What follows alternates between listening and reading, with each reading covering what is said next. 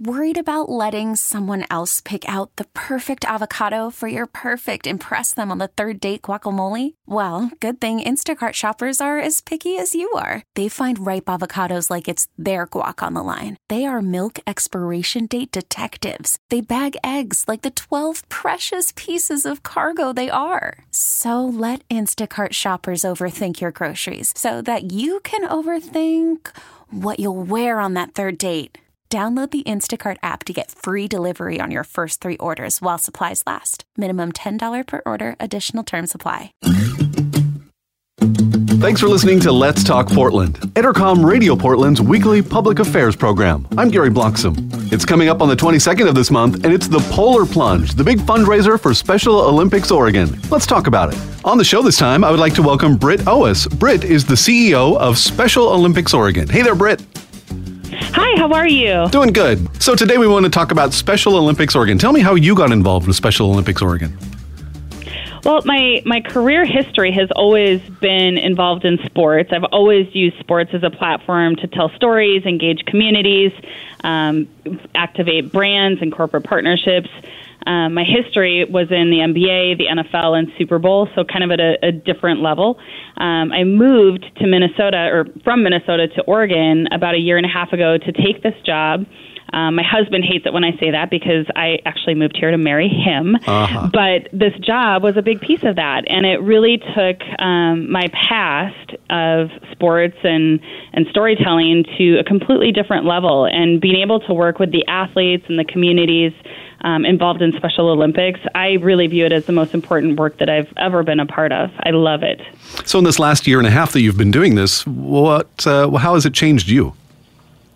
Um, incredibly, I uh, you know I came into a, a pretty challenging situation. Um, the organization, when I arrived in June of 2018, was really on the the verge of financial ruin, and so the first year was trying to navigate through kind of a mountain of debt, and I learned a lot doing that. It was something I'd never really done before. Um, but I found this community to both be incredibly philanthropic and generous and kind, um, and it also showed me the importance of our mission. Um, I've I've been a part of organizations in the past, and I can look to my my professional sports career where when things start to go south, I would jump on the radio, the sports radio, to see what the fans are saying. And the worst thing that can happen is crickets.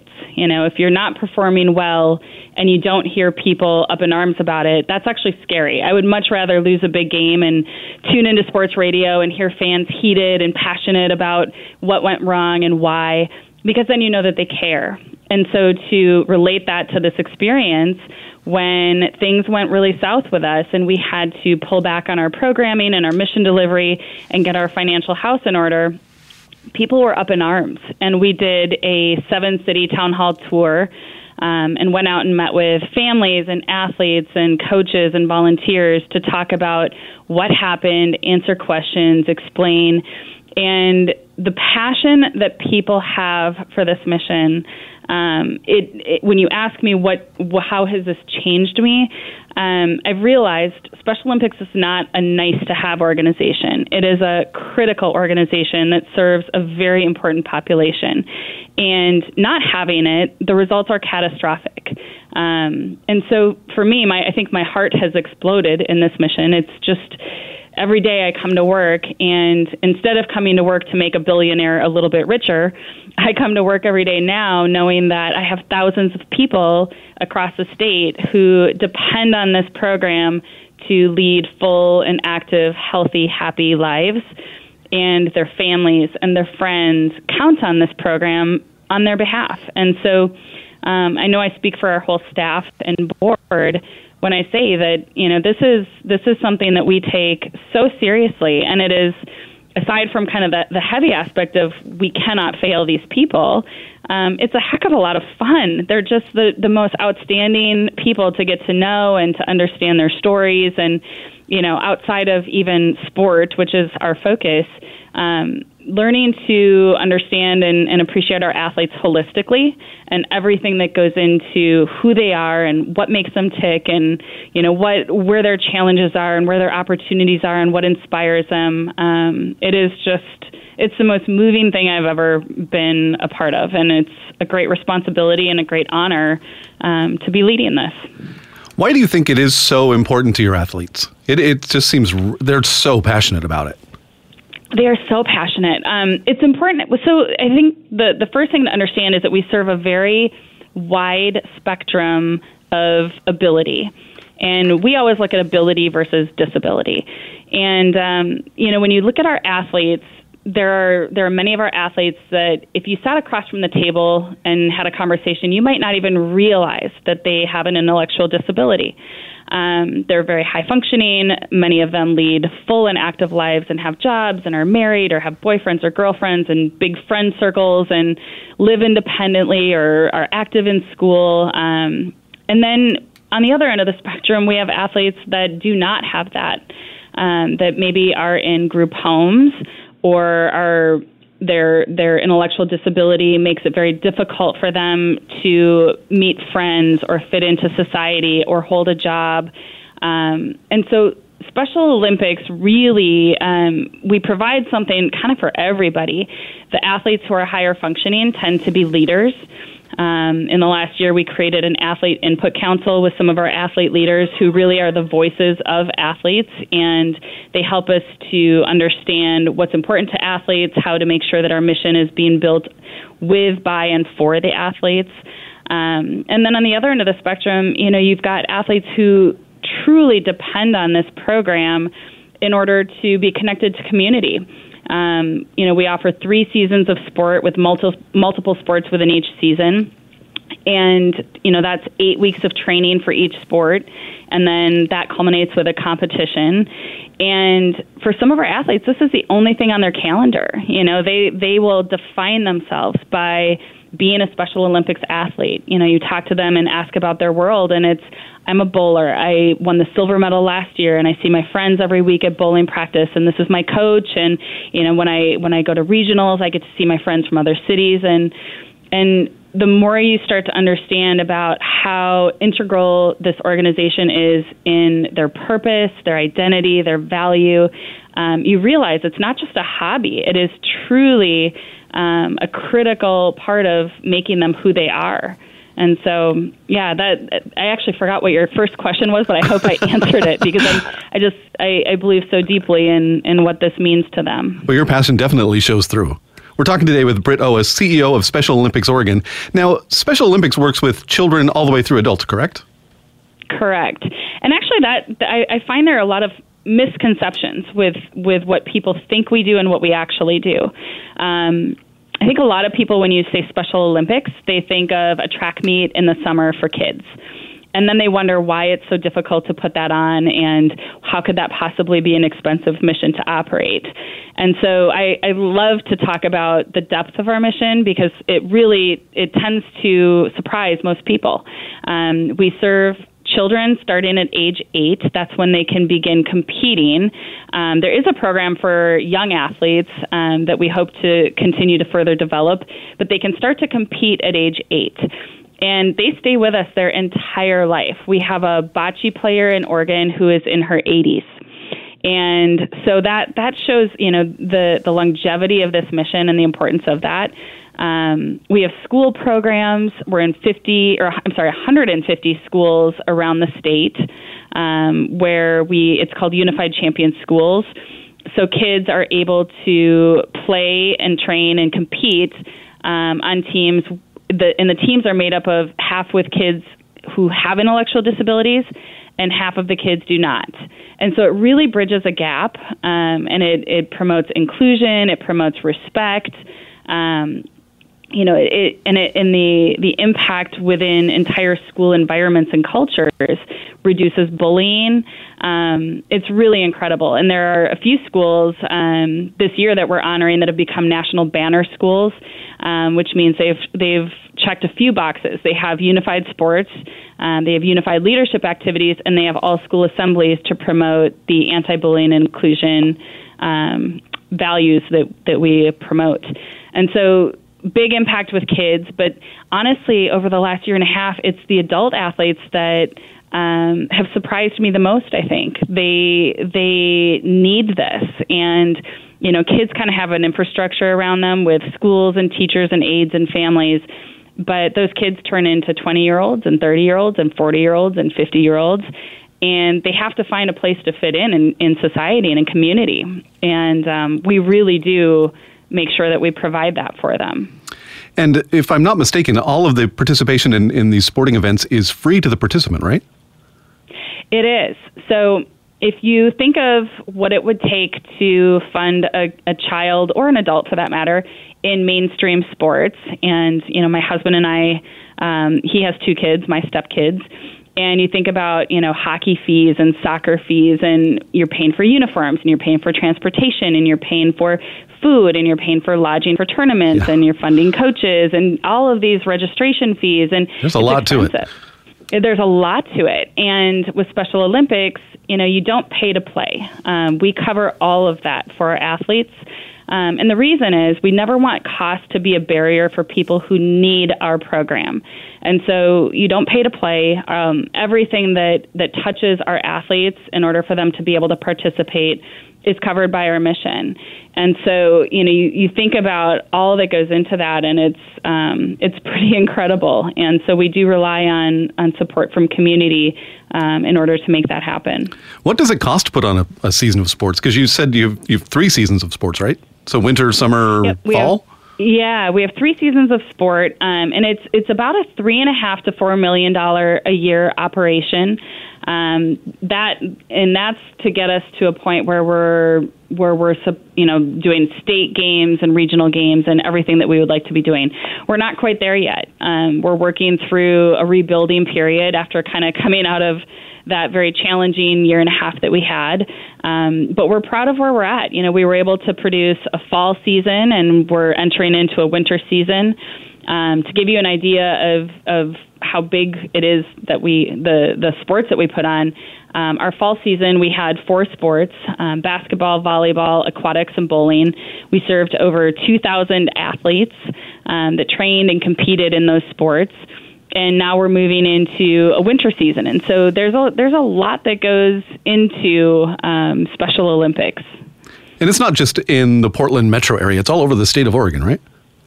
Correct. We are we are a statewide organization, and um, our staff, our actual paid staff, is very tiny. We have ten full time employees, um, which for the scope and scale of what we do is very small. Um, but we rely on volunteers. We have an incredible volunteer network, um, up to 10,000 people a year who will volunteer in some capacity for our mission.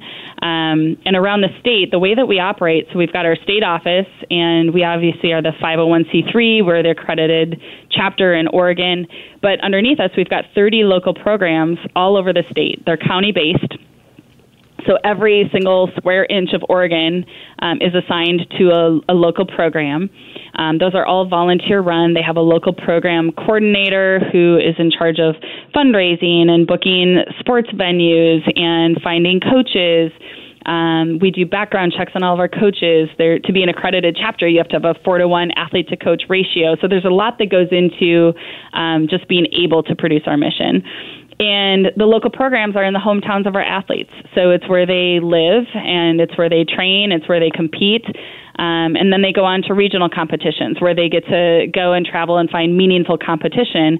And that's where the expense starts to really build because to find meaningful competition for a soccer team, um, you know, a lot of times you're talking about having to bus them and feed them and lodge them. An example would be a basketball tournament in Turner and Stayton will host several local programs, and our high desert local program from Central Oregon will incur significantly greater costs as they travel several hours by bus compared to the Marion County local program, who will use carpooling and does not require extra meals or lodging. And so, those are the dynamics that um, you know Mark Hankin, who's our chief operating officer, watching him with the moving parts who's going to play who, you know, divisioning, making sure that the teams that are playing against each other are having meaningful competition, who's traveling where, what who needs to stay overnight. I mean, it's it's a it's a pretty complex mission to run. So again, when people say, "Oh, you're you're a big track meet in the summer," I'm like, "Oh my goodness! If you only knew."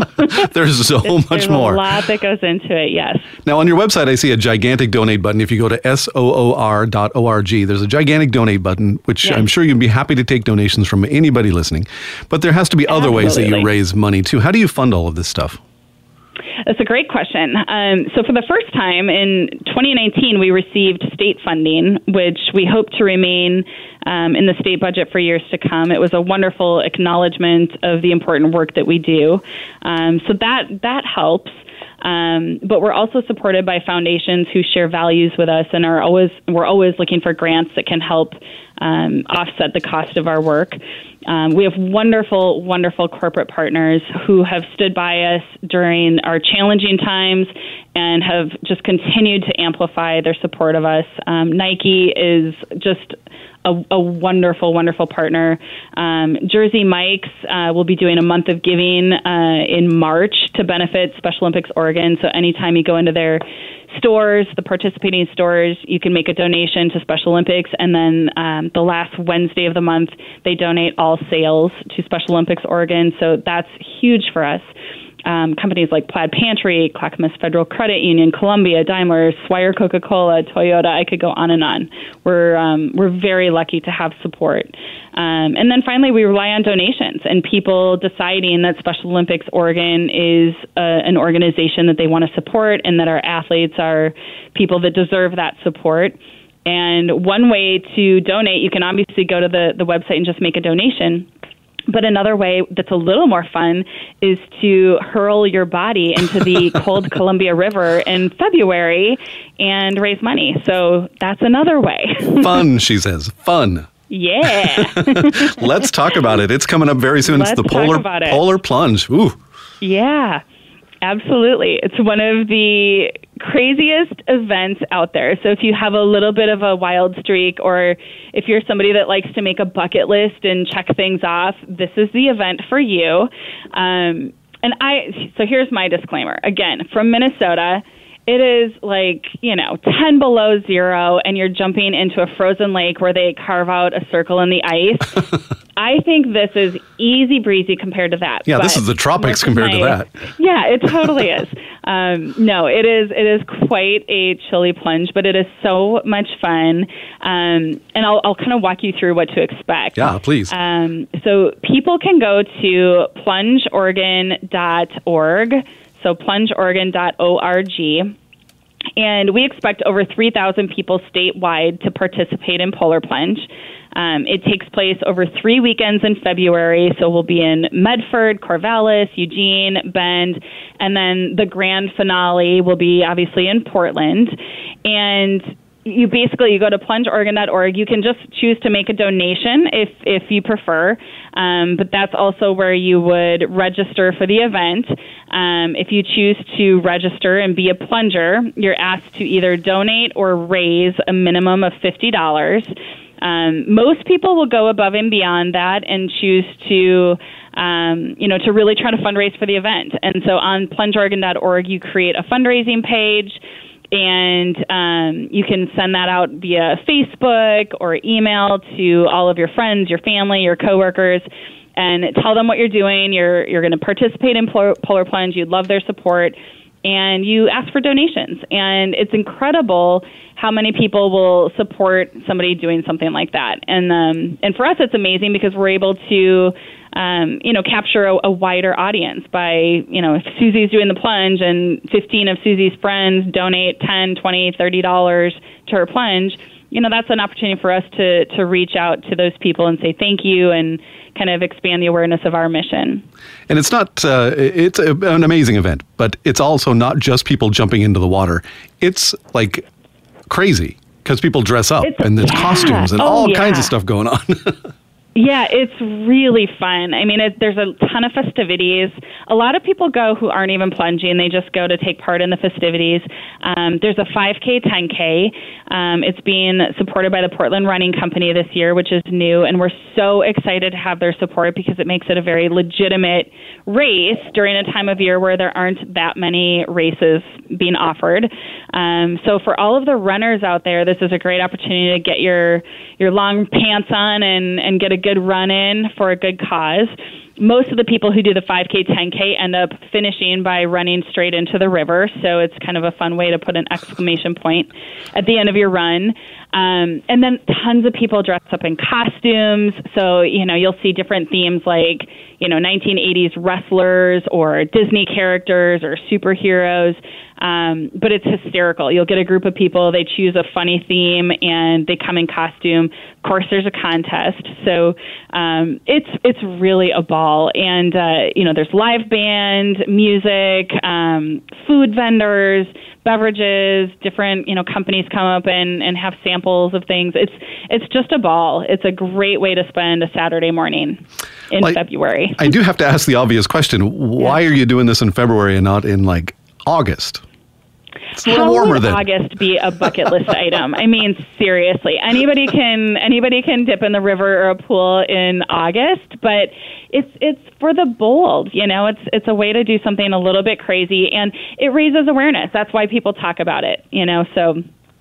I'm sorry, we are not changing the date for you. It is All right. going to be in February, and I'm going to hound you until you sign up. Britt, have you done this before? You're new to the area. Have you have you plunged oh, in yeah. the Columbia River? I I have. I did the plunge in Portland. I did it twice last year. I did it at the beginning and then somehow got coaxed into going in again. And then I also went down to the Corvallis plunge last year and plunged twice there. So you kind of get talked into going with different groups. So yeah, I've I've dunked in a few times and look forward to doing it again. Um, well, give me, the, give me the details about the Portland plunge. When and where is it? Yep. So the Portland Plunge is on Broughton Beach Park. Um, it is Saturday, February 22nd. And again, you can just register at plungeoregon.org. And for anyone who just feels like that's not challenging enough, there is one more opportunity, and you can sign up to be a super plunger that awesome group starts on Friday, February 21st, and they plunge every hour for 24 hours. What? So they have a tent. oh, yeah, that's real. They have a tent set up on the beach. They stay overnight in the tent. Um, right now, we've got about 30 people signed up to do this. That group has to raise a minimum of $3,000 for the honor and privilege of running into the river all night. and then um, they are the first group. Their their last plunge of their 24 plunges kicks off the big Portland plunge. So that that is some yeah. dedicated fundraisers right there. Oh yeah, they're amazing, and we have.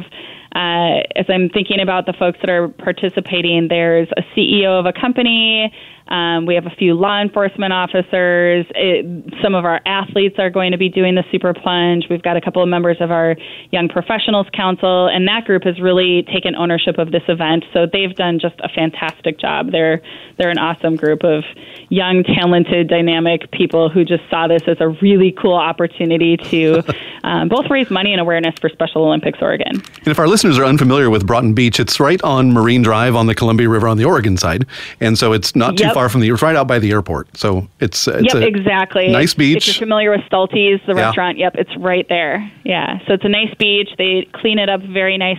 We have an incredible partnership with law enforcement in Oregon across the entire state. Um, there's a group called LETR, which is called the Law Enforcement Torch Run, and they do just a ton to support um, Special Olympics Oregon athletes. Um, they focus on raising awareness and raising funds. And Polar Plunge is, is one of the, the most coveted events that they that they're involved in. And without them, I, I can't imagine being able to pull this event off. Um, Sheriff Reese and, and his team here in um, in Multnomah County are just incredible in Portland, and uh, the entire LETR and LETR Council, um, led by Joel uh, Goodwin, Lieutenant Joel Goodwin in Corvallis, they're just outstanding. So we're so grateful. In the last minute or so we have here, Britt, tell me why again you're doing this. Why? What's where's your passion? You know, in our in our in our office and with our board and staff, we always have you know a continuing mantra and it's put the athletes at the center of every single thing that we do. So anything we do anything we talk about every dollar we spend every decision we make we always put the athletes at the center of that. Um, they are our why. Um, everything that we do is for for them to ensure that they have access not just to sport sport is our platform but it's really about how do we enhance their lives? How do we make sure they're valued as members of our community? How do we support them? How do we honor them?